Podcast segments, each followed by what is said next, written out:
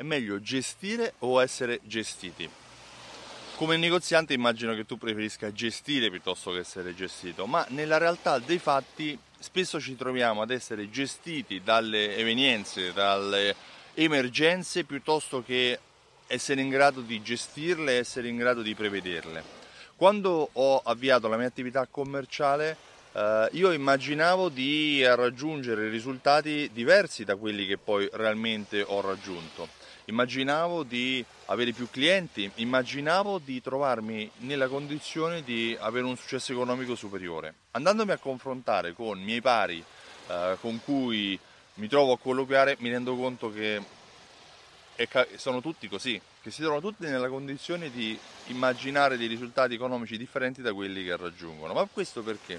Perché spesso quello di cui necessitiamo, quello che però molto spesso ci manca, è una buona strategia, una buona strategia che ci permetta di immaginare il piano A, il piano B e il piano C. Tutti quanti pensiamo alla soluzione ottima, ma in pochi ci mettiamo in condizione di immaginare cosa succede se non va bene.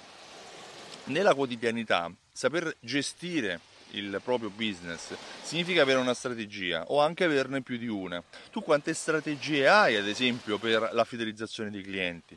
Cosa fai se un cliente non accetta la tua tessera? Cosa fai se un cliente non torna a comprare? Cosa fai se un cliente si lamenta del tuo servizio o del tuo prodotto? Cosa fai se viene un concorrente che ha dei prezzi differenti dai tuoi? In cosa ti differenzi? Recentemente ho partecipato, ho risposto a delle domande per un podcast di un collega Paolo Pugni, eh, Vendere Valore, eh, in cui una sua cliente con una cartolibreria aveva necessità di comprendere, di, di, avere alcune informazioni sulla propria attività commerciale. Uno degli aspetti su cui ho risposto, a cui ho risposto alle domande era sulla creazione del brand. Realmente la creazione del brand è qualcosa di così complesso e così elaborato che non può ricevere una risposta che sia valida eh, e veloce da realizzare. È la differenziazione che porta all'individuazione e alla eh, capacità di essere riconosciuto dai, dai tuoi clienti. In che modo la gestione del tuo lavoro quotidiano aiuta i tuoi clienti a farti riconoscere e a farti scegliere?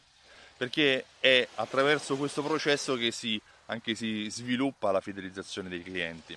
Io mi chiamo Stefano Benvenuti e sono il titolare di Simsol.it. Ti parlo questi giorni dal mare perché sono in vacanza con la mia famiglia, ma ci tengo comunque a darti qualche pillola che spero che tu apprezzerai eh, ho creato un programma di fidelizzazione che si chiama Simsol che unisce insieme raccolte punti, gift card, passaparola e strumenti di automazione marketing. Strumenti di automazione marketing che Uh, aiutano il negozio come il tuo a vendere molto di più. Sì, perché fidelizzare i clienti serve a vendere di più, non a fare gli sconti.